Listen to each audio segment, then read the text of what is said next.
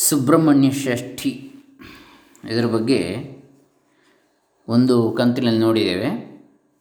ಶ್ರೀ ಶ್ರೀ ರಂಗಪ್ರಿಯ ಶ್ರೀ ಶ್ರೀಗಳ ಉಪದೇಶವನ್ನು. ಈಗ ಎರಡನೇ ಕಂತು. ಇಲ್ಲಿ ಪ್ರಶ್ನೆ ಉತ್ತರ ರೂಪದ ಸಂದೇಹ ನಿವಾರಣೆಯನ್ನು ನೋಡ್ತಾ ಇದ್ದೇವೆ. ಅದರಲ್ಲಿ ಎರಡನೇ ಪ್ರಶ್ನೆ, ಕುಮಾರಸ್ವಾಮಿಯ ಕಥೆಗಳು ಇತಿಹಾಸ ಪುರಾಣಗಳಲ್ಲಿ ಇದ್ದರೂ ವೇದದಲ್ಲಿ ಕಂಡುಬರುವುದಿಲ್ಲ. ಆದ್ದರಿಂದ ಅವನು ಅವೈದಿಕ ದೇವತೆಯಲ್ಲವೇ ಅಂತ ಪ್ರಶ್ನೆ. ಉತ್ತರ, ಜ್ಞಾನಿಗಳ ಅಂತರ್ದೃಷ್ಟಿಗೆ ಗೋಚರವಾಗಿ ವರ್ಣಿಸಲ್ಪಟ್ಟಿರುವ ಯಾವ ದೇವತೆಯೂ ಅವೈದಿಕ ದೇವತೆಯಾಗಿರುವುದಿಲ್ಲ. ಯಾಕಂದರೆ ನಮ್ಮ ಸಂಪ್ರದಾಯದಂತೆ ಶ್ರುತಿಗೆ ವಿರೋಧವಿಲ್ಲದಿರುವ, ಶ್ರುತಿಗೆ ಅಂದರೆ ವೇದಕ್ಕೆ ವಿರೋಧವಿಲ್ಲದಿರುವ ಸ್ಮೃತಿ, ಪುರಾಣ, ಇತಿಹಾಸ ಆಗಮಗಳನ್ನು ಪ್ರಮಾಣವಾಗಿ ಅಂಗೀಕರಿಸ್ತಾರೆ. ಅವುಗಳನ್ನು ಅನುಮಿತ ಶ್ರುತಿ ಎಂದು ಅಂಗೀಕರಿಸಿ ಶ್ರುತಿಯಂತೆ ಗೌರವಿಸ್ತಾರೆ.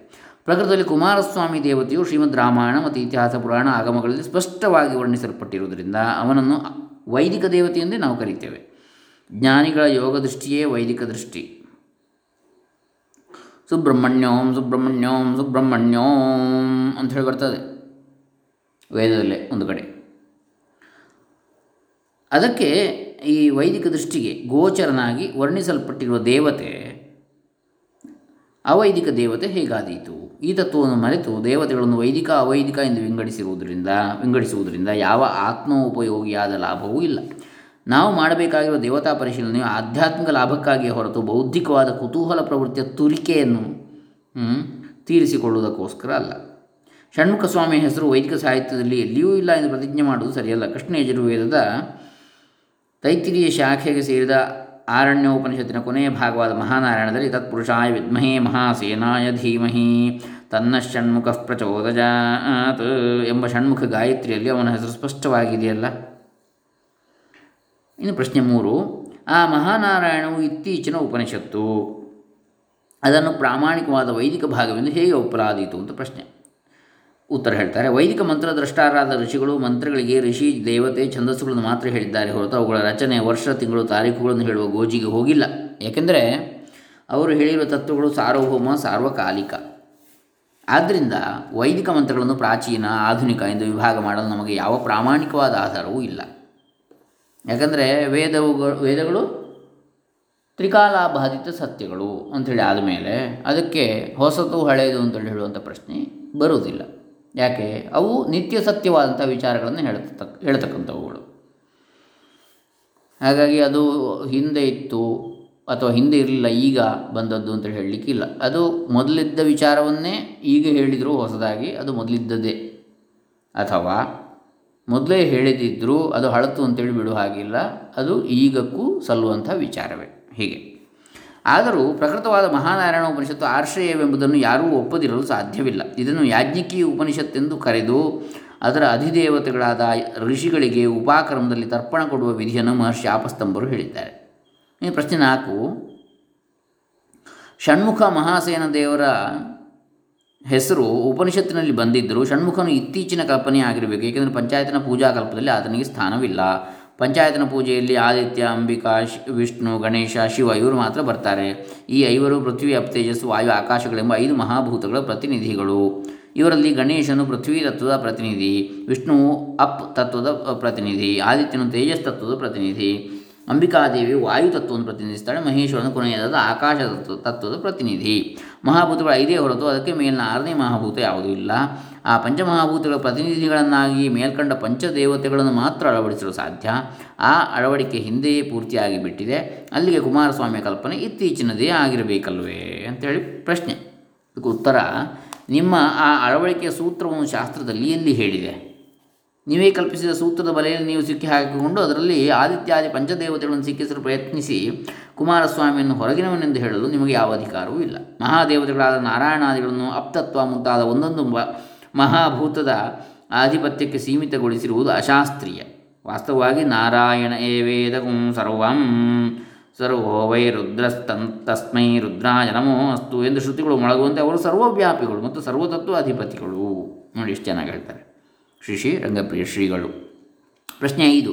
ಹಾಗಾದರೆ ಪಂಚಾಯತಿನ ಪೂಜಾ ಕಲ್ಪದಲ್ಲಿ ಕುಮಾರಸ್ವಾಮಿಯನ್ನು ಬಿಟ್ಟು ಉಳಿದ ಐದು ದೇವತೆಗಳನ್ನು ಮಾತ್ರವೇ ಏಕೆ ಹೇಳಿದೆ? ಪೂಜಾ ಕಲ್ಪಗಳು ಅನೇಕವಾಗಿವೆ. ಅವುಗಳಲ್ಲೂ ಕೆಲವು ಕಲ್ಪಗಳಲ್ಲಿ ಗಣೇಶನು ಉಂಟು, ಕೆಲವು ಕಲ್ಪಗಳಲ್ಲಿ ಅವನು ಇರುವುದಿಲ್ಲ. ಉದಾಹರಣೆಗೆ ರಾಮ ಪಂಚಾಯತನ ಕಲ್ಪದಲ್ಲಿ ಗಣೇಶನು ಬರುವುದಿಲ್ಲ. ಆದ್ದರಿಂದ ಗಣೇಶನ ಇತ್ತೀಚಿನ ಕಲ್ಪನೆಯನ್ನು ತೀರ್ಮಾನಿಸುವುದು ಸರಿಯಲ್ಲ. ನೀವು ಮೊದಲು ಹೇಳಿರುವ ಪಂಚಾಯತನ ಪೂಜಾ ಕಲ್ಪದಲ್ಲಿ ಆದಿತ್ಯ, ಅಂಬಿಕೆ, ವಿಷ್ಣು, ಗಣೇಶ, ಶಿವ ಇವರನ್ನು ಮಾತ್ರ ಹೇಳಲು ಕಾರಣವಿದೆ. ಸಾಮಾನ್ಯವಾಗಿ ಗೃಹಸ್ಥರಾದ ಉಪಾಸಕರು ಐದು ಫಲಗಳನ್ನು ಅಂದರೆ ಪಂಚಮಂ ಕಾರ್ಯಸಿದ್ಧಿ ಅಂತ ಹೇಳ್ತಾರೆ. ವಿಶೇಷವಾಗಿ ಅಪೇಕ್ಷಿಸುತ್ತಾರೆ ಕಾರ್ಯಗಳಲ್ಲಿ ನಿರ್ವಿಘ್ನತೆ, ಅದಕ್ಕೆ ಗಣಪತಿ, ಆರೋಗ್ಯ, ಆರೋಗ್ಯಂ ಭಾಸ್ಕರಾದಿಚ್ಛೇತ್. ಸರ್ವವಿಘ್ನೋಪಶಾಂತಯೇ ಯಾರೋ ವಿಘ್ನೇಶ. ಇನ್ನು ಶಕ್ತಿ ಸಂಪತ್ತು, ಶಕ್ತಿ ದುರ್ಗೆ, ಜ್ಞಾನ, ಮಹೇಶ್ವರ, ಮೋಕ್ಷ, ನಾರಾಯಣ, ಈ ಐದು ಫಲಗಳನ್ನು ನೇರವಾಗಿ ಮತ್ತು ವಿಶೇಷವಾಗಿ ಕೊಡಲು ಅಧಿಕೃತವಾಗಿರುವ ಪರಾದೇವತೆಯ ರೂಪಗಳು ಕ್ರಮವಾಗಿ ಗಣೇಶ, ಆದಿತ್ಯ, ಶಕ್ತಿ, ಶಿವ, ನಾರಾಯಣರು. ಆರೋಗ್ಯಂ ಭಾಸ್ಕರಾದಿಚ್ಛೇದ್ ಶ್ರಿಯಮಿಚ್ಛೇದ್ ಹುತಾಶನಾತ್. ಈಶ್ವರ ಜ್ಞಾನವನ್ನಿಚ್ಛೇದ್ ಮೋಕ್ಷಮಿಚ್ಛೇದ್ ಜನಾರ್ದನಾಥ್ ಅಂತ ಹೇಳಿ ವೈದ್ಯನಾಥಿಯ ಆಹ್ನಿಕ ಕಾಂಡ ದೇವಪೂಜಾ ಪ್ರಕರಣದಲ್ಲಿ ಬರ್ತದೆ. ಶ್ರೀಯಂ ದೇವಿ ಮವಹ್ವಜೆ ಶ್ರೀರ್ಮ ದೇವೀರ್ಜುಷತಾಂ ಅಂತ ಶ್ರೀ ಸೂಕ್ತದಲ್ಲಿ ಬರ್ತದೆ. ಇವೇ ಮುಂತಾದ ಶಾಸ್ತ್ರವಾಕ್ಯಗಳು ಇದನ್ನು ಪ್ರಮಾಣಿಸ್ತವೆ. ಆ ಐದು ಫಲಗಳ ವಿಶೇಷವಾದ ಸಿದ್ಧಿಗಾಗಿ ಆ ಐದು ದೇವತೆಗಳನ್ನು ಪೂಜಿಸುವ ಒಂದು ಕಲ್ಪವನ್ನು ಪಂಚಯಜ್ಞ ಪರಾಯಣರಾದ ಗೃಹಸ್ಥ ಭಕ್ತರಿಗಾಗಿ ಶಾಸ್ತ್ರವು ವಿಧಿಸಿದ್ದು ಕಂಡುಬರ್ತದೆ ಆದಿತ್ಯಮಂಬಿಕಾಂ ವಿಷ್ಣು ಗಣನಾಥಂ ಮಹೇಶ್ವರಂ ಪಂಚಯಜ್ಞಪರೋ ನಿತ್ಯಂ ಗೃಹಸ್ಥಃ ಪಂಚಪೂಜಯೇತ್ ಅಂಥೇಳಿ ಬರ್ತದೆ. ಸ್ಮೃತಿ ಸಂಗ್ರಹ ವೈದ್ಯನಾಥೀಯದಲ್ಲಿ ಉದ್ಧೃತವಾದದ್ದು ಆಹ್ನಿಕ ಕಾಂಡ ದೇವಪೂಜಾ ಪ್ರಕರಣ. ಹಾಗೆಯೇ ಕುಮಾರಸ್ವಾಮಿಯ ಪೂಜೆಯನ್ನು ಹೇಳುವ ದರ್ಶನವೂ ಇದೆ. ಪೂಜಾಕಲ್ಪಗಳು ಇವೆ. ನಾವು ಹಿಂದೆ ಗಮನಿಸಿರುವಂತೆ ಸ್ಕಾಂದ ದರ್ಶನವು ಶೈವ, ವೈಷ್ಣವ, ಶಾಕ್ತ, ಗಣಪತಿ ದರ್ಶನಗಳಂತೆ ಷಡ್ ದರ್ಶನಗಳಲ್ಲಿ ಪ್ರಸಿದ್ಧವಾಗಿದೆ. ಸ್ಕಂದನ ಮಹಿಮಾಪೂರ್ಣವಾದ ಕಥೆಯು ಶ್ರುತಿ, ಸ್ಮೃತಿ, ಇತಿಹಾಸ, ಪುರಾಣಗಳಲ್ಲೆಲ್ಲ ಸ್ಪಷ್ಟವಾಗಿ ನಿರೂಪಿತವಾಗಿದೆ. ಅದರಲ್ಲಿ ಗಾಣಪತ್ಯ ದರ್ಶನವು ಪ್ರಾಚೀನ ಸ್ಕಂದ ಸ್ಕಾಂದ ದರ್ಶನವು ಇತ್ತೀಚಿನದೆಂಬುದಕ್ಕೆ ಯಾವ ಪ್ರಮಾಣವೂ ಇಲ್ಲ. ಯಾಜ್ಞಿಕಿ ಉಪನಿಷತ್ತಿನಲ್ಲಿ ಅಥವಾ ನಾರಾಯಣ ಮಹಾನಾರಾಯಣ ಉಪನಿಷತ್ತಿನಲ್ಲಿ ಗಣೇಶ ಮತ್ತು ಸ್ಕಂದ ಗಾಯತ್ರಿಗಳನ್ನು ಸೇರಿದಂತೆಯೇ ಹೇಳಿದೆ. ಸೇರಿದಂತೆ ಹೇಳಿದೆ. ಎರಡರಲ್ಲೂ ಶಿವನ ಸಂಬಂಧವನ್ನು ಹೇಳುವ ತತ್ಪುರುಷ ಶಬ್ದದ ಲಿಂಗವಿದೆ. ಎರಡಕ್ಕೂ ಸಮಾನವಾದ ಪ್ರಾಮುಖ್ಯತೆ ಇದೆ. ಪ್ರಾಮುಖ್ಯವೇ ಇದೆ. ಗೃಹ್ಯ ಪರಿಶಿಷ್ಟದಲ್ಲಿಯೂ ಸ್ಕಂದ ಗಣಪತಿಗಳ ಪೂಜೆಯನ್ನು ಸೇರಿಸಿದಂತೆಯೇ ಹೇಳಿದೆ. ತೇ ದೇವಾ ಗಣಪತಿರ್ವಾ ಸ್ಕಂದೋ ವಾ ಸೂರ್ಯೋ ವಾ ಸರಸ್ವತಿ ವಾ ಗೌರೀಪತಿರ್ವಾ, ಶ್ರೀಪತಿರ್ವಾ ಅನ್ಯೋ ವಾ ಅಭಿಮತಃ ತ ಏತೆ ಯಥಾರುಚಿ ಸಮಸ್ತ ವ್ಯಸ್ತಾವ ಇಜ್ಜಂತೆ. ಈ ದೇವತೆಗಳನ್ನು ಒಟ್ಟಾರೆಯಾಗಿ ಅಥವಾ ಬಿಡಿ ಬಿಡಿಯಾಗಿ ಪೂಜಿಸಬಹುದೆಂದು ಅಲ್ಲಿ ಹೇಳಿದೆ. ಸಮಸ್ತವಾಗಿಯೋ ವ್ಯಸ್ತವಾಗಿಯೋ. ಸ್ಕಂದನ ಪೂಜೆಯನ್ನು ಆಧುನಿಕ ಎಂದು ಗುರುತಿಸಲು ಏನೂ ಆಧಾರವಿಲ್ಲ. ಅಮರಕೋಶದಲ್ಲಿಯೂ ಗಣೇಶ ನಾಮಧೇಯಗಳ ನಂತರ ಅದಕ್ಕೆ ಸೇರಿದಂತೆ ಷಣ್ಮುಖನ ನಾಮಧೇಯಗಳನ್ನು ಪರಿಗಣಿಸಿದೆ. ಪ್ರಶ್ನೆ ಇದು, ಗಣೇಶ ಮತ್ತು ಸ್ಕಂದರ ಉಲ್ಲೇಖವು ಶ್ರುತಿ ಇತಿಹಾಸ ಪುರಾಣಾದಿಗಳಲ್ಲಿ ಒಟ್ಟಿಗೆ ಬಂದಿರುವುದರಿಂದ ಅವರಲ್ಲಿ ಪ್ರಾಚೀನ ನವೀನ ಎಂಬ ವಿಭಾಗ ಸರಿಯಲ್ಲವೆಂದು ನಾವು ಒಪ್ಪುತ್ತೇವೆ. ಆದರೆ ಸ್ಕಂದನಿಗೆ ಸುಬ್ರಹ್ಮಣ್ಯ ಎಂಬ ಹೆಸರನ್ನು ಕೊಟ್ಟಿರುವವರು ದಕ್ಷಿಣ ಭಾರತದವರು ಎಂಬುದರಲ್ಲಿ ಸಂಶಯವಿಲ್ಲ. ಅದು ಪ್ರಾಚೀನವಾದ ಕುಮಾರಸ್ವಾಮಿಯ ನಾಮಾವಳಿಗಳಲ್ಲಿ ಎಲ್ಲಿಯೂ ಕಂಡುಬರುವುದಿಲ್ಲ. ಅಮರಕೋಶದಲ್ಲಿಯೂ ಕುಮಾರಸ್ವಾಮಿಯ ನಾಮಾವಳಿಗಳಲ್ಲಿ ಎಲ್ಲಿಯೂ ಕಂಡುಬರುವುದಿಲ್ಲ. ಉತ್ತರ ಭಾರತದವರು ಆ ಹೆಸರನ್ನು ಇಟ್ಟುಕೊಳ್ಳುವುದಿಲ್ಲ ಅಲ್ಲವೇ? ಅಂತೇಳಿ ಪ್ರಶ್ನೆ. ಅಮರಕೋಶದಲ್ಲಿ ಆ ಹೆಸರು ಇಲ್ಲ. ಆದರೆ ಸುಬ್ರಹ್ಮಣ್ಯ ಎಂಬ ಹೆಸರು ಪ್ರಾಚೀನವಾದ ವೈದಿಕ ಸಾಹಿತ್ಯದಲ್ಲೇ ಕಂಡುಬರ್ತದೆ ಅಂತೇಳಿ ಈಗ ಹೇಳ್ತಾರೆ ರಂಗಪ್ರೇಷಿಗಳು ಅದು ದಕ್ಷಿಣ ಭಾರತೀಯರು ಇಟ್ಟಿರುವ ಹೆಸರಲ್ಲ. ಸುಬ್ರಹ್ಮಣ್ಯೋ ಸುಬ್ರಹ್ಮಣ್ಯೋ ಸುಬ್ರಹ್ಮಣ್ಯೋ ದೈತ್ಯರಿ ಅರಣ್ಯಕದಲ್ಲಿ ಬರ್ತದೆ ಎಂದು ಆ ಹೆಸರನ್ನು ಶ್ರುತಿಯು ಸ್ಪಷ್ಟವಾಗಿ ಸಾರ್ತದೆ. ಈ ಉದಾಹರಣೆಯಲ್ಲಿ ಇದು ಇಂದ್ರವಾಚಕವಾಗಿ ಬಂದಿದೆ. ಸುಬ್ರಹ್ಮಣ್ಯ ಸಾಮ ಎಂಬ ಶ್ರುತಿಯ ಸಾಮ ಪ್ರಕಾರವು ಪ್ರಸಿದ್ಧವಾಗಿದೆ. ಆ ಶಬ್ದಕ್ಕೆ ಅರ್ಥ ಹೀಗಿದೆ. ಬ್ರಹ್ಮತ್ವ ಅಂದರೆ ಬ್ರಹ್ಮಕ್ಕೆ ಎಂದರೆ ವೇದ ತತ್ವ ತಪಸ್ಸುಗಳಿಗೆ ಹಿತವಾಗಿರುವವನು. ಸಾಧು ಆಗಿರುವವನು ಬ್ರಹ್ಮಣೇ ಹಿತಃ. ಬ್ರಹ್ಮಣಿ ಸಾಧು ಯತ್ ಪ್ರತ್ಯಯ. ಈ ಅರ್ಥದಲ್ಲಿ ಅದು ಇಂದ್ರನಿಗೂ ಅನ್ವಯಿಸ್ತದೆ, ಮಹಾವಿಷ್ಣುವಿಗೂ ಅನ್ವಯಿಸ್ತದೆ, ಬ್ರಹ್ಮಣ್ಯೋ ಬ್ರಹ್ಮಗದ್ ಬ್ರಹ್ಮ, ನಮೋ ಬ್ರಹ್ಮಣ್ಯ ದೇವಾಯ ಗೋ ಬ್ರಾಹ್ಮಣ ಹಿತಾಯ ಚ ಅಂತೆಯೇ ಕುಮಾರಸ್ವಾಮಿಗೂ ವಾಚಕವಾಗಿ ಬ್ರಹ್ಮಣ್ಯ ಶಬ್ದವನ್ನು ಪ್ರಾಚೀನವಾದ ಕುಮಾರ ನಾಮಾವಳಿಗಳು ಪಠಿಸ್ತವೆ. ಉದಾಹರಣೆಗೆ, ಬ್ರಹ್ಮಣ್ಯೋ ಬ್ರಹ್ಮದೇವಶ್ಚ ಬ್ರಹ್ಮದೋ ಬ್ರಹ್ಮ ಸಂಗ್ರಹ ಸ್ಕಾಂದಪುರಾಣದ ಸ್ಕಂದ ಅಷ್ಟೋತ್ತರದಲ್ಲಿ ಬರ್ತದೆ. ಸಹಿ ಮೇ ಭವಿತಾ ಭರ್ತ ಬ್ರಹ್ಮಣ್ಯ ಕೀರ್ತಿವರ್ಧನ ಮಹಾಭಾರತ ವನಪರ್ವ ಇನ್ನೂರ ಇಪ್ಪತ್ನಾಲ್ಕು ಒಂಬತ್ತು। ಜಾತಂ ಬ್ರಹ್ಮರ್ಷಿ ಭಾರ್ಯಾಭಿ ಬ್ರಹ್ಮಣ್ಯಂ ಕೀರ್ತಿವರ್ಧನಂ ಬ್ರಹ್ಮಣ್ಯೋ ವೈ ಬ್ರಹ್ಮಜೋ ಬ್ರಹ್ಮವಿಚ್ಚ ಇತ್ಯಾದಿಗಳು ಬರ್ತವೆ। ಇನ್ನು ಮೊದಲಾಗಿ ಮಹಾಭಾರತವು ಕುಮಾರಸ್ವಾಮಿ ವಿಷಯವಾಗಿ ಬ್ರಹ್ಮಣ್ಯ ಶಬ್ದವನ್ನು ಹೇಳುತ್ತದೆ। ಆ ಶಬ್ದದ ಹಿಂದೆ ಉತ್ತಮತೆಯನ್ನು ಹೇಳುವ ಸು ಎಂಬ ಪ್ರತ್ಯಯವನ್ನು ಸೇರಿಸಿ ಸುಬ್ರಹ್ಮಣ್ಯ ಎಂಬ ಶಬ್ದವು ಮಹಾದೇವತೆಯಾದ ಕುಮಾರಸ್ವಾಮಿ ವಿಷಯವಾಗಿ ಕೀರ್ತಿತವಾಗಿದೆ. ಇದು ಶಾಸ್ತ್ರಸಿದ್ಧವಾದ ಪ್ರಾಚೀನ ನಾಮಧೇಯವೇ ಆಗಿದೆ. ಪ್ರಶ್ನೆ ಆರು. ಪ್ರಾಚೀನವಾದ ಪುರಾಣ ಇತಿಹಾಸಗಳು ಕುಮಾರಸ್ವಾಮಿಯನ್ನು ಆರು ತಲೆಗಳು, ಹನ್ನೆರಡು ಕಿವಿಗಳು, ಹನ್ನೆರಡು ಕಣ್ಣುಗಳು ಮತ್ತು ಬಾಹುಗಳು, ಒಂದು ಕಂಠ ಮತ್ತು ಒಂದೇ ಜಠರವುಳ್ಳವನು ಶಕ್ತಿಧರನಾದ ದೇವತಾಮೂರ್ತಿ ಅಂತೇಳಿ ವರ್ಣನೆ ಮಾಡ್ತವೆ. ಷಟ್ಶಿರಾ ದ್ವಿಗುಣ ಶ್ರೋತ್ರೋ ದ್ವಾದಶಾಕ್ಷಿಭುಜಕ್ರಮ ಏಕಗ್ರೀವೈಕಜಠರ ಕುಮಾರ ಸಮಪದ್ಯತ. ದ್ವಾಭ್ಯಾಂ ಗೃಹೀತ್ವಾ ಪಾಣಿಭ್ಯಾಂ ಶಕ್ತಿಂಚ ಅನ್ಯೇನ ಪಾಣಿನ ಮಹಾಭಾರತ ವನಪರ್ವದಲ್ಲಿ ಬರ್ತದೆ. ಕೆಲವು ಕಡೆಗಳಲ್ಲಿ ಒಂದು ಮುಖ ಎರಡು ಕಣ್ಣುಳ್ಳವನು ಜಟಾಮಕುಟಧಾರಿ ವಜ್ರಾಯುಧ, ಶಕ್ತ್ಯಾಯುಧ, ಕುಕ್ಕುಟ ಮತ್ತು ಅಭಯ ಮುದ್ರಾ ಸಹಿತ ನಾಲ್ಕು ಭುಜವುಳ್ಳವನು ಎಂಬುದಾಗಿ ಬರ್ತದೆ. ಏಕವಕ್ತ್ರಂ ದ್ವಿನೇತ್ರಂಜ ಜಟಾಮಕುಟ ಸಂಯುತಂ ಚತುರ್ಭುಜೈರ್ವಜ್ರಶಕ್ತಿ ಕುಕ್ಕುಟಾಭಯ ಕುಕ್ಕುಟ ಅಭಯ, ಧಾರಿಣಂ. ಅಥವಾ ಎರಡು ಮುಖಗಳು ಮತ್ತು ಅಷ್ಟಬಾಹುಗಳುಳ್ಳವನು ಕುಕ್ಕುಟ ಕೇಟಕ, ವಜ್ರ ಆಜ್ಯಪಾತ್ರೆ ಸ್ರುವ ಅಕ್ಷಮಾಲೆ, ಖಡ್ಗ, ಸ್ವಸ್ತಿಕಗಳನ್ನು ಎಂಟು ಬಾಹುಗಳಲ್ಲಿ ಧರಿಸಿರುವವನು ಅಂತೇಳಿ ಕೂಡ ಇದೆ. ಶೈವಾಗಮ, ಶೇಖರ ಅದರಲ್ಲಿ ಬರ್ತದೆ. ದ್ವಿಮುಖಂ ಚಾಷ್ಟಬಾಹುಂಚ ಶ್ವೇತಂ ವಾ ಶ್ಯಾಮಕಂದಧತ್ ಸ್ರುವಾಕ್ಷಮಾಲಾಂ ಖಡ್ಗಂಚ ಸ್ವಸ್ತಿಕಂ ದಕ್ಷಿಣೇ ಕರೆ. ಕುಕ್ಕುಟಂ ಖೇಟಕಂ ವಜ್ರಂ ಆಜ್ಯಪಾತ್ರಂತು ವಾಮಕೆ ಅಗ್ನಿಹೋತ್ರ ವಿಧಿಂ ದೇವಮಗ್ನಿಜಾತ ಸ್ವರೂಪಕಂ ಇತ್ಯಾದಿಯಾಗಿ ವರ್ಣನೆ ಮಾಡಿದೆ. ಇವೆಲ್ಲ ಶ್ರೀ ಕುಮಾರಸ್ವಾಮಿಯ ವಿವಿಧ ದಿವ್ಯ ಮೂರ್ತಿಗಳು. ಅದ್ಭುತ ಪುರುಷಾಕಾರವಾದ ದೇವತಾ ಮೂರ್ತಿಗಳು. ಆದರೆ ಈ ಸುಬ್ರಹ್ಮಣ್ಯನನ್ನು ಸರ್ಪಾಕಾರವಾಗಿ ಶಾಸ್ತ್ರಗಳಲ್ಲಿ ಎಲ್ಲಿಯೂ ಹೇಳಿದೆ ಹೀಗಿರುವಾಗ ಸರ್ಪದೇವತೆ ಆಕಾರದಲ್ಲಿ ಸುಬ್ರಹ್ಮಣ್ಯನನ್ನು ಪೂಜಿಸುವ ಪದ್ಧತಿ ಏಕೆ ಬಂದಿತು?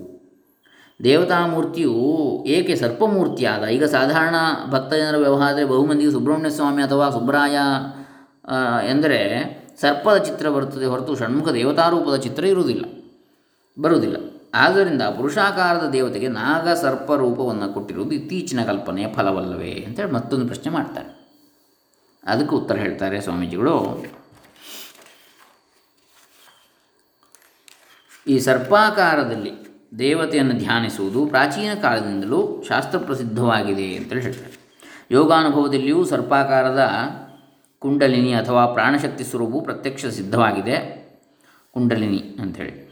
ಇದರಲ್ಲಿ ಆಧುನಿಕ ಕಲ್ಪನೆ ಏನೂ ಇಲ್ಲ. ಒಂದು ಘಟ್ಟದಲ್ಲಿ ಆ ದಿವ್ಯವಾದ ಕುಂಡಲಿನಿ ನಾಗರೂಪವನ್ನು, ಆ ಕುಂಡಲಿನಿ ನಾಗರೂಪವನ್ನು ಧ್ಯಾನ ಮಾಡಿದರೂ ಅದು ಕುಮಾರಸ್ವಾಮಿಯ ದಿವ್ಯಮಂಗಳ ವಿಗ್ರಹದ ದರ್ಶನವನ್ನು ಕಾಲ ವಿಶೇಷದಲ್ಲಿ ಯೋಗಿಗಳು ಮಾಡಿಸುತ್ತದೆ ಅಂತಹ ಕುಮಾರಸ್ವಾಮಿಯ ದರ್ಶನಕ್ಕೆ ಕಾರಣವಾಗುವ ಪರಿಶುದ್ಧವಾದ ಕುಂಡಲಿನಿ ಸರ್ಪ ಸ್ವರೂಪವನ್ನು ಸುಬ್ರಹ್ಮಣ್ಯ ಸ್ವಾಮಿ ಎಂದು ಕರೆಯುವುದು ಉಚಿತವೇ ಆಗಿದೆ. ಲಕ್ಷ್ಮೀನಾರಾಯಣರ ದರ್ಶನಕ್ಕೆ ಕಾರಣವಾಗುವ ಸಾಲಿಗ್ರಾಮ ಶಿಲೆಯನ್ನು ಲಕ್ಷ್ಮೀನಾರಾಯಣ ಮೂರ್ತಿ ಎಂದೇ ಕರೆಯುವುದಿಲ್ವೇ ಅದರಂತೆಯೇ ಈ ಪ್ರಯೋಗವು ಪ್ರಾರಂಭ ದಿಶೆಯಲ್ಲಿ ಕುಮಾರಸ್ವಾಮಿ ಕುಂಡಲಿನಿ ಸರ್ಪಾಕಾರನಾಗಿ ದರ್ಶನ ಕೊಟ್ಟರು, ಒಳಗೆ ಮುಳುಗಿದಾಗ ಷಣ್ಮುಖ ದೇವತಾಕಾರನಾಗಿ ಕಾಣಿಸುತ್ತಾ, ಮತ್ತು ಒಳಗೆ ಮುಳುಗಿದಾಗ ಜ್ಯೋತಿರ್ಮಯನಾಗಿಯೇ ದರ್ಶನ ನೀಡುವ ಯೋಗ ಪ್ರಭುವಾಗಿದ್ದಾನೆ ಸ್ಕಂದನ ಅಷ್ಟೋತ್ತರದಲ್ಲಿ ನಾಗರಾಜ ಸುಧರ್ಮ ಆತ್ಮ ನಾಗಪೃಷ್ಠಸನಾತನಃ ಎಂಬಲ್ಲಿ ಹೇಳಿರುವ ನಾಗರಾಜ ಶಬ್ದವು ಆತನ ಸರ್ಪರೂಪಕ್ಕೆ ಸ್ಪಷ್ಟವಾಗಿ ವಾಚಕವಾಗಿದೆ. ಹೀಗಿರುವಾಗ ಅದನ್ನು ಇತ್ತೀಚಿನ ಕಲ್ಪನೆ ಎಂದು ಏಕೆ ತಪ್ಪಾಗಿ ಅರ್ಥೈಸಬೇಕು ಅಂತ ಮರುಪ್ರಶ್ನೆಯನ್ನು ಮಾಡ್ತಾರೆ. ಇನ್ನು ಪ್ರಶ್ನೆ ಹೇಳು ಇದು ತಾತ್ವಿಕವಾದ ವಿವರವಾಯಿತು. ಕುಮಾರಸ್ವಾಮಿ ಸ್ವರ್ಪರೂಪವನ್ನು ತಾಳಿದ್ದಕ್ಕೆ ಆಧಾರಗಳು ಯಾವುದಾದ್ರೂ ಇವೆ ಅಂತ ಪ್ರಶ್ನೆ ಮಾಡ್ತಾರೆ. ಅದಕ್ಕೆ ಉತ್ತರ ಹೇಳ್ತಾರೆ, ಎರಡು ಕಥೆಗಳನ್ನು ಆಧಾರವಾಗಿ ಸಂಕ್ಷೇಪಿಸ್ತೇವೆ. ಕುಮಾರಸ್ವಾಮಿಯು ತಾರಕಾಸುರನೊಡನೆ ಯುದ್ಧ ಮಾಡಿದಾಗ ಅಸುರನು ಭಗವಂತನಿಗೆ ಹೆದರಿ ತಪ್ಪಿ ತಲೆ ತಪ್ಪಿಸಿಕೊಳ್ಳಲು ಒಂದು ಕೀಟದ ರೂಪವನ್ನು ತಾಳಿ ಹುತ್ತವನ್ನು ಹೊಕ್ಕ. ಅವನನ್ನು ಹಿಡಿಯಲು ಕುಮಾರಸ್ವಾಮಿ ತಾನು ಸರ್ಪ ರೂಪವನ್ನು ಸರ್ಪರೂಪವನ್ನು ತಾಳಿ ಹುತ್ತದೊಳಗೆ ಹೋಗಲು ಆ ಅಸುರನು ಗತ್ಯಂತರವಿಲ್ಲದೆ ಹೊರಗೆ ಓಡಿ ಬಂದು ಅಸುರ ರೂಪದಲ್ಲಿ ದೇವನನ್ನು ಎದುರಿಸಿ ಯುದ್ಧದಲ್ಲಿ ಹತನಾದ ಎಂಬುದೊಂದು ಕಥೆ. ಸುಷುಮ್ನೆ ಎಂಬ ಹುತ್ತದಲ್ಲಿ ಕಾಣಿಸಿಕೊಂಡು ಆಸುರಿ ಶಕ್ತಿ ಎಂಬ ಕೀಟವನ್ನು ಆಕ್ರಮಿಸುವ ದಿವ್ಯ ಸರ್ಪವು ಶುದ್ಧ ಕುಂಡಲಿನಿ ಸರ್ಪರೂಪವಾದ ಸುಬ್ರಹ್ಮಣ್ಯನು ತಾನೇ. ಕುಮಾರಸ್ವಾಮಿಯು ಬ್ರಹ್ಮದೇವರಿಗೆ ಅಪಮಾನ ಮಾಡಿದ್ದರಿಂದ ಕುಪಿತನಾದ ಶಿವನು, ಆತನಿಗೆ ನೀನು ಸರ್ಪವಾಗು ಎಂದು ಶಾಪವನ್ನು ಕೊಟ್ಟ. ಆ ಶಾಪವನ್ನು ಶಿರಸಾವಹಿಸಿ ಕುಮಾರನು ಕೈಲಾಸದಿಂದ ವಾಲ್ಮೀಕ ಕ್ಷೇತ್ರ ಅಥವಾ ಸು ಕುಕ್ಕೆ ಸುಬ್ರಹ್ಮಣ್ಯ ಕ್ಷೇತ್ರಕ್ಕೆ ಬಂದು ಅಲ್ಲಿ ಗುಹೆಯಲ್ಲಿ ಅಡಗಿಕೊಂಡು ಗುಹಾ ಎನಿಸಿದ. ಅಲ್ಲಿಗೆ ತಕ್ಷಕ ವಾಸುಕಿಗಳು ಬಂದು ಆಶ್ರಯ ಬೇಡಲು ಸ್ವಾಮಿಯು ಅವರನ್ನು ಅವರನ್ನು ತನ್ನಲ್ಲಿ ಐಕ್ಯ ಮಾಡಿಕೊಂಡು ತನಗೆ ಸಲ್ಲಿಸುವ ಪೂಜೆಯಿಂದ ಅವರು ಪ್ರೀತರಾಗಲಿ ಎಂದು ಆಶೀರ್ವದಿಸಿ ತಾನು ಮಹಾಸರ್ಪರೂಪವಾಗಿ ಬಿಲದ್ವಾರದಲ್ಲಿ ಪ್ರವೇಶ ಮಾಡಿ ಯೋಗಾರೂಢನಾಗಿ ಬಿಟ್ಟ ಕುಕ್ಕೆ ಸುಬ್ರಹ್ಮಣ್ಯ ಕ್ಷೇತ್ರದಲ್ಲಿ ಸ್ಕಂದಮೂರ್ತಿ ಶೇಷ ಸರ್ಪಮೂರ್ತಿ ಮತ್ತು ವಾಸುಕಿ ಸರ್ಪಮೂರ್ತಿ ಈ ಮೂರನ್ನು ಒಟ್ಟಿಗೆ ದೇವಗರ್ಭಗೃಹದಲ್ಲಿ ನೋಡ್ತೇವೆ. ಶಿವನ ಸಂಕಲ್ಪದಿಂದಲೇ ಸ್ಕಂದನು ಭಕ್ತರ ಧ್ಯಾನಕ್ಕಾಗಿ ಮಹಾಸರ್ಪರೂಪವನ್ನು ತಾಳಿದ್ದಾನೆ. ತಕ್ಷಕ ವಾಸುಕಿಗಳು ಆ ಮಹಾಕುಂಡಲಿನಿ ಪ್ರಾಣ ದೇವತೆಯ ಅಂಶಗಳೇ ಆಗಿವೆ. ಆ ಅಂಶಗಳು ಅಂಶಿಯಾದ ಮಹಾದೇವತೆಯು ಭಕ್ತರಿಂದ ಪೂಜೆಯನ್ನು ಸ್ವೀಕರಿಸಿ ಪ್ರಸಾದ ರೂಪವಾಗಿ ಅನುಗ್ರಹಿಸುವ ಅಮೃತದ ಗುಟುಕುಗಳಿಂದಲೇ ಸಂತುಷ್ಟರಾಗ್ತಾರೆ. ಏತಸ್ಯೈವ ಮಾತ್ರಾಂ ಉಪಜೀವಂತಿ ಎಂದು ಉಪನಿಷತ್ತು ಹೇಳುವಂತೆ ಪರಾದೇವತೆಯು ಆನಂದಾಮೃತ ಮಹಾಸಾಗರದ ಬಿಂದುಗಳನ್ನು ಸೇವಿಸುವುದರಿಂದಲೇ ಇತರ ದೇವತೆಗಳ ಜೀವನ ನಿರ್ವಾಹಕ ನಿರ್ವಾಹವಾಗ್ತದೆ ಎಂಬ ತತ್ವವನ್ನು ಇಲ್ಲಿ ನಾವು ಸ್ಮರಿಸಬಹುದು. ಇನ್ನು ಪ್ರಶ್ನೆ ಎಂಟು, ಶಿವನು ತನ್ನ ಪ್ರಿಯಪುತ್ರನಾದ ಕುಮಾರಸ್ವಾಮಿಗೆ ಶಾಪವನ್ನು ಕೊಡಲು ಕಾರಣ ಏನು ಅಂಥೇಳಿ ಅದಕ್ಕೊಂದು ಸ್ವಾರಸ್ಯವಾದ ಕಾರಣದ ಹಿನ್ನೆಲೆ ಇದೆ ಕುಮಾರಸ್ವಾಮಿಗೆ ಅಕ್ಷರಾಭ್ಯಾಸ ಮಾಡಿಸುವ ಹೊಣೆಯನ್ನು ಈಶ್ವರನು ಬ್ರಹ್ಮದೇವರಿಗೆ ವಹಿಸಿದ. ಬ್ರಹ್ಮದೇವರು ತಮ್ಮ ಶಿಷ್ಯ ಕುಮಾರಸ್ವಾಮಿಗೆ, ಓಂ ಎಂಬುದನ್ನು ಬರೆದು ಕೊಟ್ಟು ತಿದ್ದಲು ಹೇಳಿದರು. ಅದರ ಅರ್ಥವನ್ನು ಹೇಳಿಕೊಡಿ ಎಂದು ಶಿಷ್ಯ ಗುರುಗಳನ್ನು ಕೇಳಿದ. ಗುರುಗಳು, ಮಗು, ಅದು ಬಹಳ ಕಷ್ಟ. ಪ್ರಕೃತಿಯಲ್ಲಿ ನಿನಗೆ ಹೇಳಿದರೂ ಗೊತ್ತಾಗುವುದಿಲ್ಲ. ಬರೆದು ಕೊಟ್ಟಿರುವುದನ್ನು ತಿದ್ದು ಸಾಕು ಎಂದು ತಿಳುವಳಿಕೆ ಹೇಳಿದರು. ಆದರೆ ಆತುಂಟ ಶಿಷ್ಯ, ನಿಮಗೆ ಅರ್ಥ ಗೊತ್ತಿಲ್ಲ ಗುರುಗಳೇ, ಅದಕ್ಕೆ ಹೀಗೆ ಸಬೂಬು ಹೇಳುತ್ತಿದ್ದೀರಿ ಎಂದು ಪ್ರತಿ ಹೇಳಿದು ಬ್ರಹ್ಮದೇವರಿಗೆ ಹೋಗುವಂದು ಅವನಿಗೆ ಪ್ರಣವದ ನಾಲ್ಕು ಸಾವಿರ ಅರ್ಥಗಳನ್ನು ಒಟ್ಟಿಗೆ ಹೇಳಿಬಿಟ್ರಂತೆ ಒಂದೊಂದು ಮುಖದಿಂದ ಒಂದೊಂದು ಸಾವಿರ ಅರ್ಥ ಹೊರಬಂದಿತ್ತು. ಆದರೆ ತುಂಟ ಶಿಷ್ಯನಿಗೆ ಸಮಾಧಾನವಾಗದೆ ಗುರುಗಳೇ ನಿಮ್ಮಂಥ ಮೂರ್ಖರು ಯಾರೂ ಇಲ್ಲ ಎಂದು ಉಚಾಯಿಸಿ ಮಾತನಾಡಿದ ಅಂದರೆ ಕಿಚಾಯ್ ಉಡಾಫೆ ಅಥವಾ ವ್ಯಂಗ್ಯವಾಗಿ ಅಥವಾ ಆ, ರೀತಿಯಲ್ಲಿ ಮಾತನಾಡಿದ. ಮತ್ತು ಚಾವಟಿಯಿಂದ ಬ್ರಹ್ಮದೇವರಿಗೆ ಬಾರಿಸತೊಡಗಿದ? ಲೂಟಿ ಮಾಡಲಿಕ್ಕೆ ಶುರು ಮಾಡಿದ. ಒಟ್ಟು ಆರು ಸಾವಿರ ಚಾಟಿ ಏಟಿನ ರುಚಿಯನ್ನು ಬ್ರಹ್ಮದೇವರು ಅನುಭವಿಸಿದ್ರಂತೆ. ನಾಲ್ಕು ಸಾವಿರ ಅರ್ಥಗಳನ್ನು ಹೇಳಿದಂಥವರು ಓಂಕಾರಕ್ಕೆ.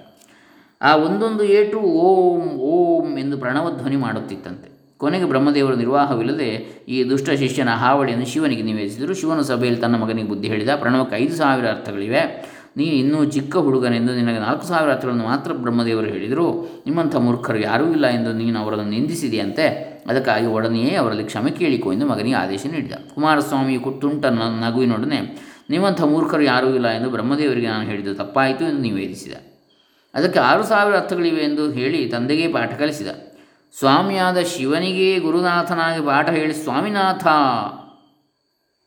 ಎಂಬ ಹೆಸರು ಪಡೆದ. ಆದರೂ ಕುಚೋದ್ಯ ಮಾಡಿದ್ದಕ್ಕಾಗಿ ಅವನಲ್ಲಿ ಕೋಪಗೊಂಡು ಶಿವನು ಅವನಿಗೆ ಸರ್ಪವಾಗಿ ಬಿಡು ಎಂದು ಶಾಪ ಕೊಟ್ಟ ಎಂಬುದು ಕಥೆಯ ಹಿನ್ನೆಲೆ. ಇಲ್ಲಿ ಪ್ರಣವಾರ್ಥವನ್ನು ವಿಷದಪಡಿಸುವ ವಿಷಯದಲ್ಲಿ ನಾದಕ್ಕೆ ಪರಾದೇವತೆಯಾದ ಕುಮಾರಸ್ವಾಮಿಯದೇ ಅಗ್ರಸ್ಥಾನ ಎಂಬ ತತ್ವ ಹೊರಹೊಮ್ಮುತ್ತದೆ. ಘಂಟೆಯನ್ನು ಪ್ರತಿಷ್ಠೆ ಮಾಡುವಾಗ ಅದರ ನಾದದಲ್ಲಿ ಕುಮಾರಸ್ವಾಮಿಯನ್ನು ಆವಾಹನ ಮಾಡಬೇಕೆಂದು ವೈಖಾನ ಸಾಗಮ ಹೇಳುತ್ತದೆ. ವಯಸ್ಸಿಗಿಂತಲೂ ಜ್ಞಾನ ಮುಖ್ಯ ಎಂಬ ನೀತಿಯನ್ನು ಈ ಕಥೆ ಸಾರ್ತದೆ ಇದು ಒಟ್ಟರ್ಥ. ಇನ್ನು ಪ್ರಶ್ನೆ ಒಂಬತ್ತು, ಇದೆಲ್ಲ ಚೆನ್ನಾಗಿದೆ, ಆದರೆ ಕುಮಾರಸ್ವಾಮಿಯ ಹುಟ್ಟಿನ ಬಗ್ಗೆ ಇತಿಹಾಸ ಪುರಾಣಗಳು ಹೇಳುವ ಕಥೆಗಳು ಮಾತ್ರ ತುಂಬ ಹೇವರಿಕೆಯನ್ನು ಉಂಟು ಮಾಡ್ತವೆ ಶಿವನ ವೀರ್ಯವನ ಅಗ್ನಿಯು ಕುಡಿದುಬಿಟ್ಟ. ಅದನ್ನು ಗಂಗೆಯಲ್ಲಿ ವಿಸರ್ಜನೆ ಮಾಡಿದಾಗ ಗಂಗಾ ನದಿಯಲ್ಲಿ ಅರಿಯದೇ ಸ್ನಾನ ಮಾಡಿದ ಆರು ಮಂದಿ ಋಷಿ ಪತ್ನಿಯರು ಅದರಿಂದ ಗರ್ಭಿಣಿಯರಾಗಿಬಿಟ್ರು. ಅಗ್ನಿಯ ಪತ್ನಿಯಾದ ಸ್ವಾಹಾದೇವಿಯು ಆ ವೀರ್ಯವನ್ನು ತಾನು ಋಷಿಪತ್ನಿಯರಿಂದ ಹೀರಿಕೊಂಡಳು ಅಥವಾ ಮತ್ತೊಂದು ಕಥೆಯಂತೆ ಅದನ್ನು ತನ್ನ ಅಂಜಲಿಯಲ್ಲಿ ತೆಗೆದುಕೊಂಡು ದರ್ಭೆಯಿಂದ ಆವರಿಸಲ್ಪಟ್ಟ ಸುವರ್ಣಮಯವಾದ ಕುಂಡದಲ್ಲಿ ಅದನ್ನು ಇರಿಸುತ್ತಾ ಬಂದಳು ಹಾಗೆ ಸ್ಕಂದವಾದ ಜಾರಿದ ವೀರ್ಯದಿಂದ ಸ್ಕಂದನೆಂದು ಹೆಸರು ಪಡೆದ ಸುಬ್ರಹ್ಮಣ್ಯ ಸ್ವಾಮಿ ಹುಟ್ಟಿದ. ತಾನು ಆರು ಮುಖಗಳಿಂದ ಆರು ಮಂದಿ ಕೃತಿಕಾದೇವಿಯ ಸ್ತನ್ಯಪಾನ ಮಾಡಿ ಆರು ಮಂದಿ ತಾಯಂದಿರ ಪುತ್ರ ಶಾಣ್ಮಾತ್ರ ಎನಿಸಿದ. ಶಿವ ಮತ್ತು ಅಗ್ನಿದೇವ ಇಬ್ಬರೂ ಅವನ ತಂದೆತನದ ಹಕ್ಕು ತಮ್ಮದೆಂದು ವಾದಿಸಿದರು. ಪಾರ್ವತಿದೇವಿ, ಗಂಗಾದೇವಿ, ಕೃತಿಕಾದೇವಿಯರು, ಬ್ರಹ್ಮರ್ಷಿ ಪತ್ನಿಯರು ಇವರಲ್ಲಿ ಒಬ್ಬೊಬ್ಬರು ತಾವು ಅವನಿಗೆ ತಾಯಿ ಎಂದು ವಾದಿಸತೊಡಗಿದರು. ಆಗ ಕುಮಾರಸ್ವಾಮಿ ನಾನಾ ರೂಪಗಳಿಂದ ಅವರನ್ನು ಸಮೀಪಿಸಿ ತಾನು ಅವರೆಲ್ಲರಿಗೂ ಪುತ್ರ ಎಂಬ ಭಾವ ಮನವರಿಕೆ ಆಗುವಂತೆ ಸಮಾಧಾನಪಡಿಸಿದ ಇತ್ಯಾದಿ ಕಥೆಗಳನ್ನು ಕೇಳ್ತೇವೆ.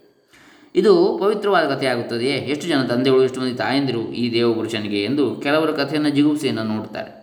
ಕೆಲವರು ಲೇವಡಿ ಮಾಡ್ತಾರೆ, ವ್ಯಂಗ್ಯ ಚಿತ್ರಗಳನ್ನು ಬರೆದು ಪ್ರದರ್ಶನ ಮಾಡಿರುವ ಜನರು ಉಂಟು. ಸಾಮಾನ್ಯ ದೃಷ್ಟಿಗೆ ಈ ಜನರ ವ್ಯವಹಾರ ಸಹಜವಾಗಿದೆ ಎಂದೇ ಅನ್ನಿಸುತ್ತದೆ ಅಂತ ಹೇಳ್ತಾರೆ. ಆಗ ಉತ್ತರ ಆದರೆ ಈ ಮೂರ್ಖ ಜನರು ಎರಡು ತತ್ವಗಳನ್ನು ಮರೆತಿದ್ದಾರೆ. ಧರ್ಮ ಅಧರ್ಮಗಳನ್ನು ಮೀರಿರುವ ಮಹಾದೇವತೆಗಳ ವ್ಯವಹಾರವನ್ನು ಮನುಷ್ಯ ಸಾಮಾನ್ಯದ ನೀತಿಯ ನಿಯಮಗಳ ಮಾನದಂಡದಿಂದ ಅಳೆಯಬಾರದು. ಮನುಷ್ಯರ ನಿಯಮಗಳನ್ನು ದೇವತೆಗಳು ಅನುಸರಿಸಬೇಕಾಗಿಲ್ಲ. ಮಜ್ಜಿಗೆ ಕುಡಿಯಬಾರದು, ತಣ್ಣೀರು ಕುಡಿಯಬೇಡ ಎಂದು ನಿಯಮವನ್ನು ರೋಗಿಗೆ ಹೇಳಬೇಕು. ಆದರೆ ಆರೋಗ್ಯವಂತನಾಗಿರುವವನ ಮೇಲೆ ಈ ನಿಯಮಗಳನ್ನು ಹೊರಿಸಬಾರದು. ಅವುಗಳನ್ನು ಪಾಲಿಸಲಿಲ್ಲವೆಂದು ಅವನನ್ನು ಹಳಿಯಬಾರದು ಎಂಬ ಉದಾಹರಣೆಯನ್ನು ಶ್ರೀರಂಗ ಗುರುದೇವರು ಇಲ್ಲಿ ಕೊಟ್ಟಿದ್ದನ್ನು ಸ್ಮರಿಸ್ತೇವೆ ಅಂತ ಶ್ರೀರಂಗಪ್ರಿಯ ಶ್ರೀ ಶ್ರೀಗಳು ಹೇಳ್ತಾರೆ. ಹಾಗೆಯೇ ದೇವತೆಗಳ ಆಚರಣೆ ಎಲ್ಲ ಮನುಷ್ಯರಿಗೆ ಆದರ್ಶವೂ ಆಗುವುದಿಲ್ಲ. ನ ದೇವಚರಿತಂ ಚರೇತ್ ಅಂತೇಳಿ ಹೇಳಿದೆ.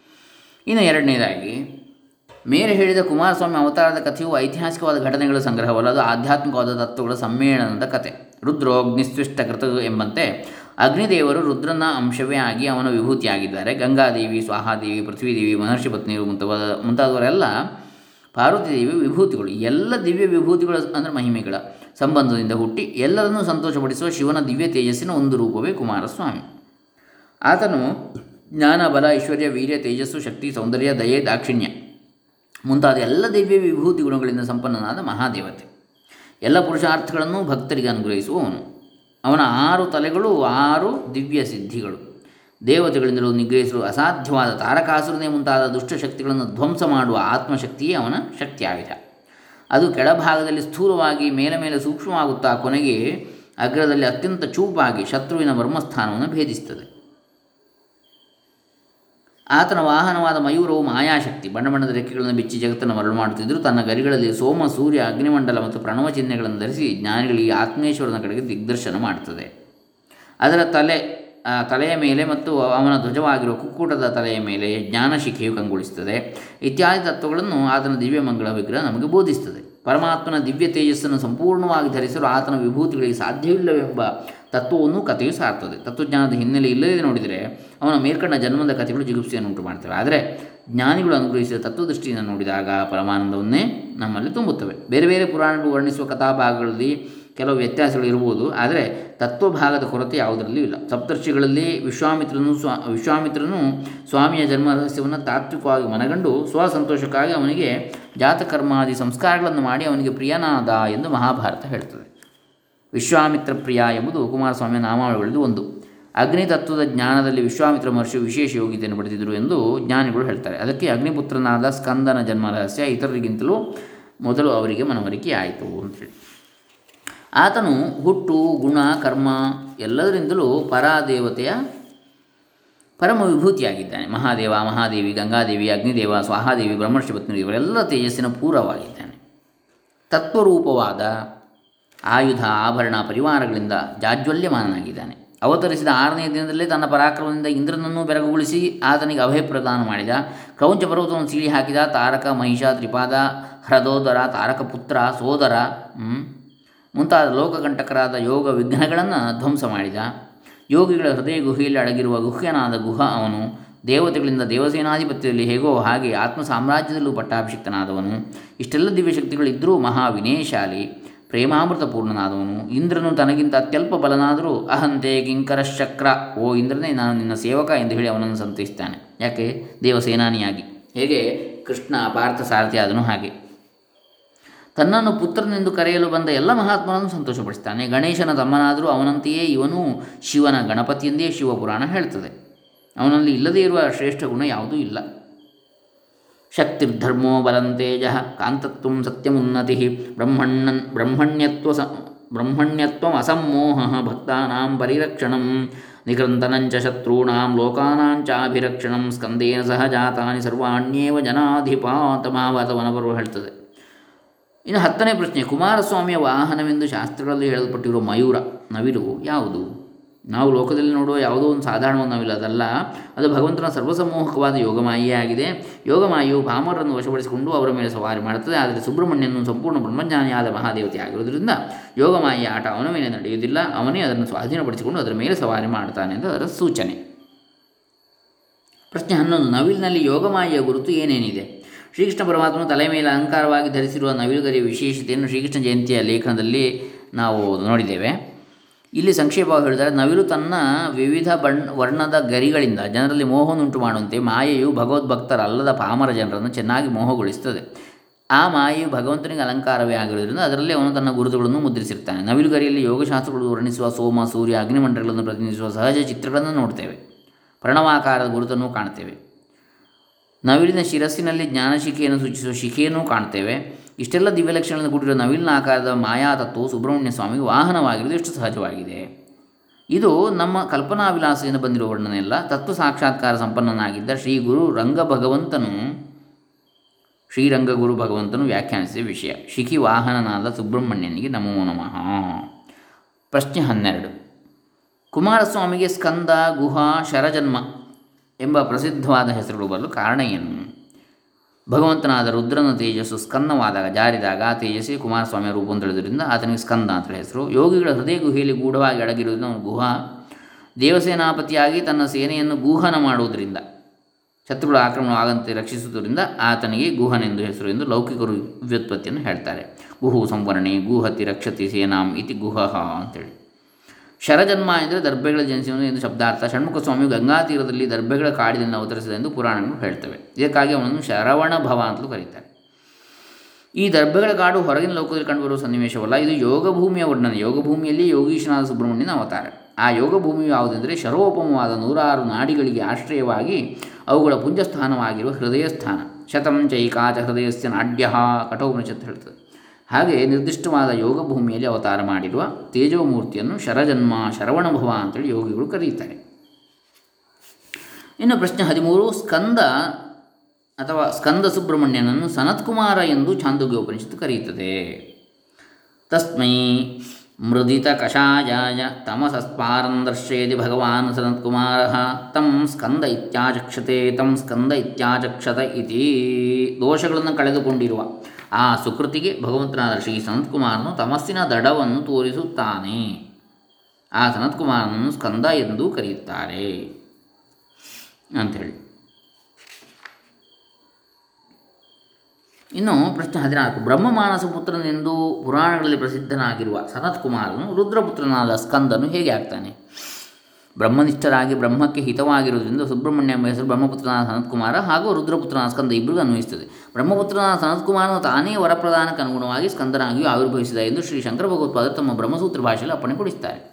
ಸನತ್ಕುಮಾರೋಪಿ ಬ್ರಹ್ಮಣ ಏವ ಮಾನಸಃ ಪುತ್ರ ಸ್ವಯಂ ರುದ್ರಾಯ ವರಪ್ರದಾನಾತ್ ಸ್ಕಂದತ್ವೇನ ಪ್ರಾದುರ್ಬಭೂವ ಅಂತೇಳಿ ಶಂಕರ ಬ್ರಹ್ಮಸೂತ್ರ ಭಾಷ್ಯದಲ್ಲಿ ಅಧ್ಯಾಯ ಮೂರು, ಅಧಿಕರಣ ಹತ್ತೊಂಬತ್ತು, ಸೂತ್ರ ಮೂವತ್ತೆರಡಕ್ಕೆ ಸಂಬಂಧಪಟ್ಟಂತೆ ಕಾಣುತ್ತದೆ. ಇನ್ನು ಪ್ರಶ್ನೆ ಹದಿನೈದು, ಕುಮಾರಸ್ವಾಮಿಯ ಧ್ಯಾನ ಉಪಾಸನೆ ಅಲ್ಲಿ ಯೋಗಿಗಳಿಗೆ ಮುಖ, ಕೈಕಾಲು ಆಯುಧಗಳಿಂದ ಕಂಗೊಳಿಸುವ ರೂಪಗಳು ಕಾಣಿಸುವಂತೆ ಕೇವಲ ಸರ್ಪಾಕಾರದ ಜ್ಯೋತಿಗಳ ದರ್ಶನವು ಕೆಲವು ವೇಳೆಗಳಲ್ಲಿ ಆಗುವುದುಂಟು ಎಂದು ಹಿಂದೆ ನಿರೂಪಿಸಿದ್ದೀರಿ. ಅದು ಯಾವ ಸ್ಥಿತಿಯಲ್ಲಿ ಒದಗುತ್ತದೆ?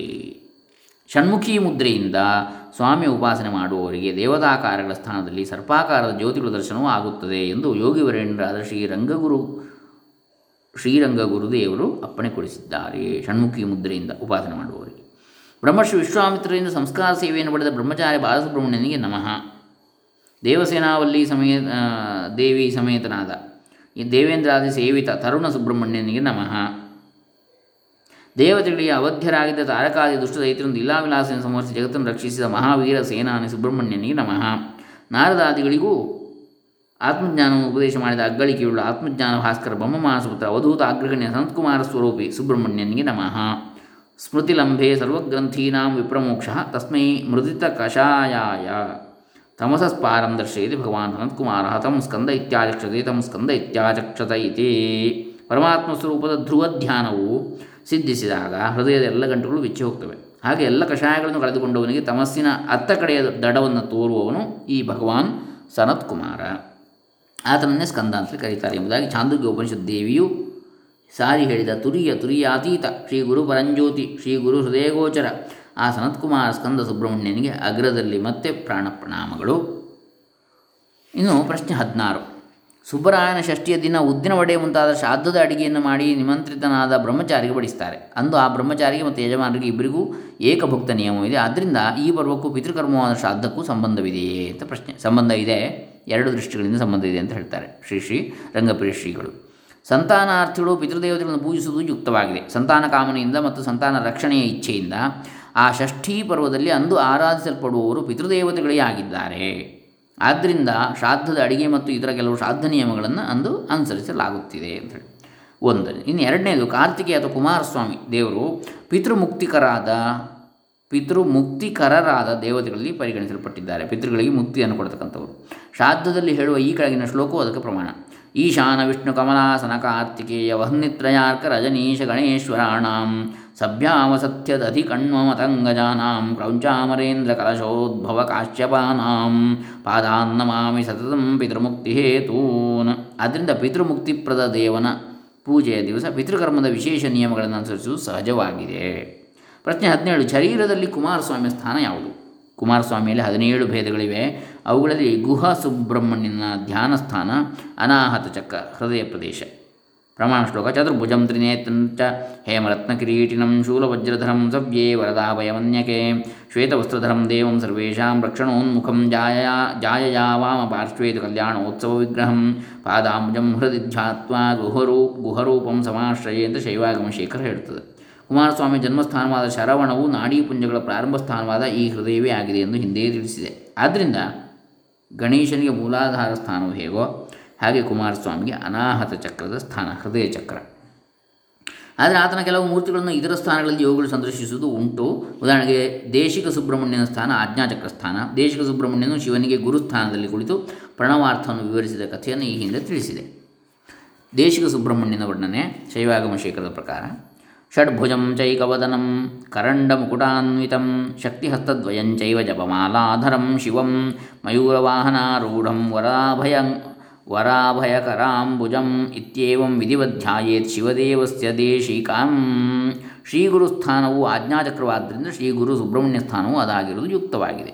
ಇನ್ನು ಹದಿನೆಂಟನೆಯದು ಹಾಗೂ ಕೊನೆಯದ್ದು ಪ್ರಶ್ನೆ ಪ್ರಸಿದ್ಧ ಸುಬ್ರಹ್ಮಣ್ಯ ಕ್ಷೇತ್ರಗಳು ದಕ್ಷಿಣ ದೇಶದಲ್ಲಿ ಇವೆ ಆದ್ದರಿಂದ ದಕ್ಷಿಣ ಭಾರತವು ಸುಬ್ರಹ್ಮಣ್ಯನ ಉಪಾಸನೆಗೆ ವಿಶೇಷವಾಗಿ ವಿಹಿತವಾಗಿದೆಯೇ? ಉದಾಹರಣೆಗೆ ಪಶ್ಚಿಮ ಸಮುದ್ರ ತೀರವು ಗಣೇಶನ ಉಪಾಸನೆಗೆ ವಿಶೇಷವಾಗಿ ವಿಹಿತವಾಗಿರುವಂತೆ ಅಂತೇಳಿ. ಉತ್ತರ, ಕುಮಾರಸ್ವಾಮಿಯ ಕೆಲವು ಕ್ಷೇತ್ರಗಳು ಉತ್ತರ ಭಾರತದಲ್ಲೂ ಇವೆ ಎಂದು ಈ ಹಿಂದೆ ತಿಳಿಸಿದ್ದೇವೆ. ಹೆಚ್ಚು ಸುಬ್ರಹ್ಮಣ್ಯ ಕ್ಷೇತ್ರಗಳು ದಕ್ಷಿಣ ಭಾರತದಲ್ಲಿರುವುದು ನಿಜ. ಆದರೆ ಈ ಕಾರಣದಿಂದ ದಕ್ಷಿಣ ಭಾರತವು ಕುಮಾರಸ್ವಾಮಿಗೆ ಹೆಚ್ಚು ಪ್ರಶಸ್ತವೆಂದು ನಾವು ನಿಖರವಾಗಿ ಹೇಳುವುದಕ್ಕೆ ಅಧಿಕೃತರಲ್ಲ ಅಂತೇಳಿ ಹೇಳಿಬಿಡ್ತಾರೆ. ಇಲ್ಲಿಗೆ ಈ ಸುಬ್ಬರಾಯನ ಷಷ್ಠಿ ಅಥವಾ ಸುಬ್ರಹ್ಮಣ್ಯ ಷಷ್ಠಿ. ಇದರ ಬಗ್ಗೆ ಭಾರತೀಯ ಹಬ್ಬ ಹರಿದಿನಗಳು ಈ ಮೇರು ಕೃತಿ ಶ್ರೀ ಶ್ರೀ ರಂಗಪ್ರಿಯ ಶ್ರೀ ಶ್ರೀಗಳದು ಅಷ್ಟಾಂಗ ಭಾರತ ಸಂಸ್ಕೃತಿ ಪ್ರಕಾಶನ. ಇವರು ಹೊಸದಾದ ಒಂದು ಇದನ್ನು ಇವರು ಪ್ರಕಾಶನ ಮಾಡಿರ್ತಕ್ಕಂಥದ್ದು ಈ ಒಂದು ಮೇರು ಕೃತಿಯಿಂದ ನಾವು ವಿಚಾರಗಳನ್ನು ನೋಡಿದಾಗಾಯಿತು ಸುಬ್ರಾಯನ ಷಷ್ಠಿ. ಇಲ್ಲಿಗೆ ಈ ಒಂದು ಸುಬ್ರಾಯನ ಷಷ್ಠಿ ಎನ್ನತಕ್ಕಂತಹ ಪ್ರವಚನ ಸರಣಿಯನ್ನು ಮುಕ್ತಾಯ ಮಾಡ್ತಾ ಇದ್ದೇವೆ. ಹರೇ ರಾಮ. ಶ್ರೀ ಶ್ರೀರಂಗಮಹಾಗುರು, ಶ್ರೀರಂಗಪ್ರಿಯ ಶ್ರೀ ಚರಣಾರ್ಪಿತಮಸ್ತು. ಲೋಕ ಸಮಸ್ತ ಸುಖಿನೋ ಭವಂತು. ಓಂ ತತ್ಸತ್. ಶ್ರೀ ಕಾರ್ತಿಕೇಯಾರ್ಪಿತಮಸ್ತು.